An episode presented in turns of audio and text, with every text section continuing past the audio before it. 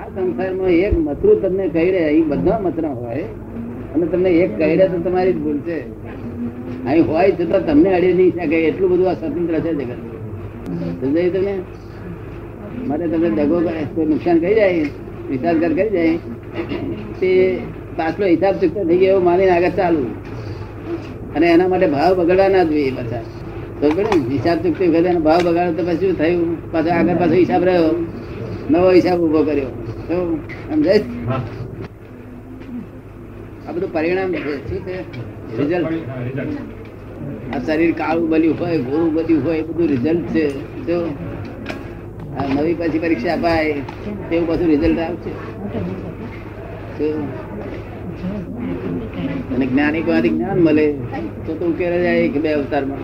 એટલે તમારે વિધિ કરી તમે વિધિ નહીં કરી. કરી નથી સમકીત એટલે ઊંધી સમજણ છૂટી જાય. આ આ તમને ગમ્યો? મેં કહ્યું તે. બાકી બહાર તો આ પ્રચલિત છે કેવું? ભૌતિક સુખની ઈચ્છા વાળા ભૌતિક સુખની ઈચ્છા ને ચૂલા ચડાવો છો ભૌતિક સુખની ઈચ્છા તો સંગીત હોય તેને થાય. શું કહ્યું? પણ એકવાર સંગીત આપો ને સાવરી સમજણ આપો. શું? કઈથી લાવે સાવરી? હા તારી આ સમજણ આવી છે જતી ના રહે ને. ના. હા એનું નામ સંગીત. સમાધિ આપે. કસાય ભાવ ના કરાવડાવે સત્સંગ ના કરાવડાવે દાદાની આજ્ઞામાં. આજ્ઞામાં રહે એટલે સ્વસન ના થાય. એટલે શ્રીમદ રાજચંદ્રે શું કહ્યું? રોકે જીવ સ્વસન તો પામે અવશ્ય કોઈ જીવ સ્વસન ના છૂટી શકે સાધુ આચાર્યો કે કોઈ ગમે તે ધર્મિષ્ઠ માણસ હોય પણ સ્વસન ના છૂટે સ્વસન એટલે પોતાનું દાખલો પોતાનું દાદા એના દાખલા જ કર્યા કરે. તમારે તો આજ્ઞામાં જ રહેવાનું. તમારે રહેવાનું? આજ્ઞા એટલે તમારું દાખલ જ નહીં ને? જોખમદારી નહીં તમારી? ના. આજ્ઞા રહે એટલે જોખમદારી તમારી ને જેને આજ્ઞા કરી છે એની જોખમદારી પછી બીજું બોલો સત્સંગ આપણે કેમ બંધ કરી દીધું? જો આટલી આપણી વાત નીકળી ત્યાં બધા જાણવાનું મળ્યું. પછી વાત કરવી જોઈએ ને. બધા જાણવાનું મળે. સાચો શબ્દ પૂછ્યો બહુ સારું. તમને આ ગમે આ બધો મેં કહ્યું તે? એટલું જ છે. દાદા કેવળ જ્ઞાન કોને કહેવાય? કેવળ જ્ઞાન? કેવળ જ્ઞાન? એ અત્યારે છે મેં આપ્યું તું તને કેવળ જ્ઞાન. પચતું નથી. મને ના પચ્યું તને કેવી રીતે જે તને અત્યારે જ્ઞાન રહે છે એમાં હજુ બીજી બધી દખલો રહે છે? રહે કોઈ દખલ ના રહે ને ફક્ત કે જ્ઞાન. ફક્ત જ્ઞાન.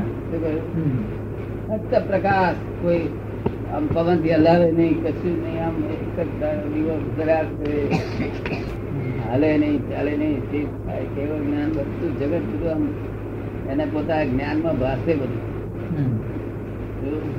જ્ઞાન? અંતે કેવું જ્ઞાન થાય? આ જ્ઞાન લીધા પછી કેવું જ્ઞાન થાય? તારે જ્ઞાન જ કે ત્યાં જ્ઞાન ચાલુ જ રહે હમ. કેવી રીતે કેવળ થાય તારે? કેવળ એટલે absolute. જ્ઞાન સિવાય બીજું કઈ નહીં. હવે તમારે કેટલી બધી નિકાલી વાત બાબતો હોય છે. જ્ઞાન એટલું થતા થતા કેટલી બધી નિકાલી બાબતો બંધ થઈ રહેશે કાયદો નિકાલ થશે ત્યાર પછી થઈ ઊંધી સમજણ છે ત્યાં સુધી ભટકવાનું. છે જો ને સિત્તેર વર્ષ છે કે હું મગનભાઈ બારોટ જવું પડે અને કાલે અમે સમજણ આપીશું ને ત્યારે કે છે, ના મગનભાઈ તો ભાઈ એનું નામ છે હું જુદો ના મગનભાઈ જુદા એવી વાત કરું સિત્તેર વર્ષથી કે હું મગનભાઈ મગનભાઈ બારોટ દસ લાખ વર્ષે પાકે એવું કહે ને ભરત ને થઈ ગયા તો દસ લાખથી વધારે વર્ષ થઈ ગયા ને. કે જે અક્રમ વિજ્ઞાની દસ લાખ વર્ષે પાકે તો ભરત ને તો થઈ દસ લાખ વર્ષથી વધારે થઈ ગયા ને. જ્ઞાનીઓ. શ્રમિક માર્ગના હજાર વર્ષે પાંચસો વર્ષે શ્રમિક માર્ગના જ્ઞાની થાય. આપણને તપ કરાવડાવે ત્યાગ કરાવડાવે. પગથિયે પગથિયે ઉપર ચડી લે ચડાવે. મહાવીર ભગવાન. બાર વર્ષ જે તપ કર્યો એમાં અગિયાર વર્ષ સુધી તે નિરાહારે જ રહેલા. છતાં કે છે, એમના દેહની અંદર કોઈ જાતની દુર્બળતા નહોતી આવી કે તેજ ઓછું નહોતું થયું. અને એ જ સમયમાં સાધના કરતી ઘડે બૌદ્ધ ભગવાન ઉપવાસ કર્યા ને, તો એમનું શરીર બિલકુલ આમ નિશ્ચિત થઈ ગયેલું અને દુર્બળ થઈ ગયેલું. તે બે વચ્ચે એવો ફેર કેમ પડ્યો? કારણ એક જ હતું તો બૌદ્ધ ભગવાન બુદ્ધિના ધર્મ હતા. છેલ્લા છેલ્લા એક જ પગલું આગળ મૂક્યું હોત, તો જ્ઞાનના ધર્મ આવે શું જ્ઞાનના ધર્મ આયા નહીં. એક જ પગલું આગળ મૂક્યું હોત ને એક બે ચાર પગલા ફૂટતા હતા, તો મહાવીર જેવા થઈ જાય? એટલે એમને દયા ને એ બધું રહ્યું દયા ને મળી જતું કઈ લૂલો લંગડો દયા. મહાવીર ભગવાન દયા ના કરુણા હોય બધા. જાડો દેખે તો કરુણા, પાતળો દેખે તો કરુણા, લંગડો દેખે તો કરુણા, બે પગવાળો દેખે તો કરુણા, બધા ઉપર કરુણા. ત્યાં જીવો ક્યાંની ભગત છે. અને અમને તો દયા કોઈ પરુ વાળો દેખાય તો બહુ દયા આવી જાય. અગિયાર વર્ષ નિરાહારી એ શું છે? અગિયાર વર્ષ નિરાહારી રહ્યા કે છે? નિરાહારી એટલે તો એ જ્ઞાનીની ભાષાની વાત છે. પબ્લિક ના સમજાય નહીં. જ્ઞાની ભાષાની વાત. બીજા લોકો ના સમજાય. લોકો સ્થૂલમાં લઈ જાય છે. લઈ જાય નહીં. બીજા સમજાય એવું? ખાતો નથી એવું માને હોય. એવી વાત છે. આમ નાકમાંથી અવાજ આવી છે ને એ આહાર ગણાય છે. બે છે ત્યાં સુધી? હવા પાણી બધું પાંચ પાંચ તત્વો બધા આહાર ગણાય છે. એના વગર શરીર રહે જ નહીં ટકે જ નહીં ટકે જ નહીં. ભગવાન ને તો કશું મમતા હતી જ નહીં. બાર વર્ષ નિંદ્રા શરીર અમને એમના શરીરને કશું ના થાય. પણ તોય આયુષ્ય બે બતેરનું હતું. આયુષ પ્રમાણે ભગવાન ભગવાનનું ચાલુ નહીં બુદ્ધ ભગવાન ને બોધિ જ્ઞાન થઈ ગયું? સંપૂર્ણ બુદ્ધ થયા. અને આ મહાવીર સંપૂર્ણ જ્ઞાની છે કેવું જ્ઞાની છે. બહુ બહુ ફેર બહુ. બુદ્ધ ભગવાન આપણે ભક્ત- જે- જાણે છે? આરતી કરતો તે આત્મા મરી ગયો પછી આ બીજો આત્મા આવ્યો. તે મરી ગયો બીજો આત્મા આવ્યો? ક્ષણે ક્ષણે જીવ ઉત્પન્ન થાય છે એવું માને. ચેતન ક્ષણે ક્ષણે ઉત્પન્ન થાય એવું માને. એ માન્યતા બરોબર સાચી નથી એનું જ્ઞાન. શું? ચોર લુચ્ચો બદમાશ દાનેશ્વરી બાનેશ્વરી બધા સરખા લાગે એમનો ભગવાન. શેતાન તો કોને? તમારા જેવાને કે આ શેતાન તો અમારું બધું કહી લીધું. જેને દ્વંદ્વ છે ને તેને શેતાન ભગવાન તો ધંધવાથી જ થઈને બેઠેલા દ્વંદ્વ ના હોય. તમને શું લાગે છે આ ભગવાન શા સારું બનાવ્યું એક વાક્ય વાંચ્યું તો એકોહમ બહુ શ્યામ. હે? એકમાં તેની ઈચ્છાથી બહુ એક વાક્ય વાંચેલું કે એકો હમ બહુ શ્યામી. એટલે એકમાંથી બહુ થવાની ઈચ્છા થયેલી એમ. એ તો આ થયેલા છે ને. એ પોતે શું છે? તેને બદલે કે છે હું જયંતિલાલ છું.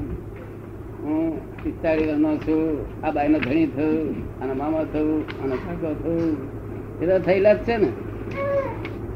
મામા કાકા કેટલા કેટલી કેટલી કેટલી જગ્યાએ દોર બાંધ્યા આવે અને મામા થયું કાકા બધું અને બાપ થયું ઘણા લોકો કે છે.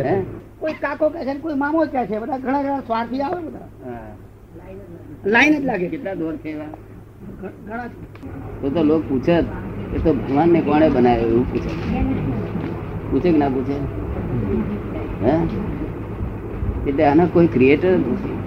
આનો ક્રિએટર કોઈ છે નહીં છતાં બનાવ્યા સિવાય બન્યું નથી. કેવું છે?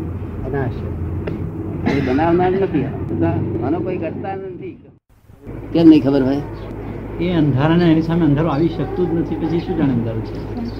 અંધારું એની સામે આવી જ શકતું નથી પછી કેવી રીતે જાણે? અંધારું એની સામે આવી જ નથી શકતું. પોતે જ પ્રકાશક છે તો અંતર હોય જ નહીં. તો આ તો સૂર્ય આપણી દ્રષ્ટિ બહાર બધું આવી દેખાય છે. સૂર્ય નાથ ને બધું. પડી ને? આપણી દ્રષ્ટિ નહીં પહોંચે. એવા આ દુનિયાનો આદિ ખોળ છે ને તે દ્રષ્ટિ નહીં પહોંચવાથી ખોળે. કેવું? કારણ કે આદિ શેની ખોલવાની હોય તે જાણો છો ને ટેમ્પરરી આદિ ખોળાય. શેની ખોળાય? ટેમ્પરરી તેની ખોળે અને આ દુનિયામાં તો પરમાનન્ટ વસ્તુ છે. પરમાનન્ટ વસ્તુની આદિ હોય ખરી. તમે પોતે જ પરમાનન્ટ છો. પણ એ તમને પરમાનન્ટ ભાન નથી તમને. આપણે મનુષ્યોને તો દોડા દોડ હોય છે જ. પણ આ સૂર્યદેવ ને ચંદ્રદેવ ને દોડા દોડ કેમ હોય છે? એ કઈ એમના કોઈ ઉપરી છે આપણે? ગ્રહણ ગ્રહણ થાય. આપણે આપણા ઉપરી છે કઈ? પણ એમને એમને દોડા દોડ કેમ થાય? છે જગત જગતની. દરેક જેટલા દેહ બધા જગતની સેવામાં જ પડેલું છે. ને આ જે- સૌને પોતાને જે લાયકાત હોય અને આ ગ્રહણ આવે છે ત્યાં સૂર્યની સામે લડાઈ થાય છે ને બધું? એ લડી બડી થતી નથી એ તો બધા હિન્દુસ્તાન લોકો ગપ્પા અને ગપ- ગપ્પા તે સાયન્ટિફિકલી કાઢેલા છે. કારણ કે પેલા પેટ્રોલ પેલા માટી એકચ્યુઅલ એકચ્યુઅલ ચંદ્ર ગ્રહણ હોય તો ચંદ્રમાં અડધા દેખાય છે. સૂર્ય ગ્રહણ હોય તો સૂર્યમાં કપાય છે. તો એ એનું શું કારણ? નળી બળી કઈ થતું નથી. એ તો આપણે અહીંયા આગળ માટીના માટીનું અંડેલો પેલા કામ કરતા હતા ને. તો ફૂટે નહીં તો આમાંથી કાઢી નતા નાખતા. તે જયારે ગ્રહણ આવે ત્યારે લોકો આ કાઢી નાખો. એટલે હવે બધું એઠવાડું કાઢી નાખવા માટે ગોઠવણી- કરી છે આ તો બધું એઠવાડું કાઢી નાખવા માટે ગોઠવણી કરી. તમે સમજો નહીં તો આ લોકો કાઢી નાખે ત્રણ વર્ષને અઢી હજાર હતું ને ત્રણ વર્ષ વધે એટલે આવું ગ્રહણ આવે ને લોકો જે છે, "એ માટીનો આઠવાડો બધો કાઢી નાખજો બધા. તમે સમજાવી વાત? કે લડીઓ ચાલે છે બધું આમ થયું તેમ થયું એટલે આ લોકોને અંધશ્રદ્ધાળુ લોક. એટલે આવી હલ્યો બલ્યો કાઢી નાખી ચોખ્ખું ઘર કાઢી નાખે. એટલે મૂળ મુદ્દે બ્રાહ્મણો જે કઈ કહે થોડું અંધશ્રદ્ધામાં સમજાવવા આપણને. અંધશ્રદ્ધાની હેતુ હતો એમાં હેતુ બ્રાહ્મણોનો બધો ઈરાદો ખરાબ નથી. શું હતો કે આ લોકોને કેમ કરી ઠેકાણે રાખવા?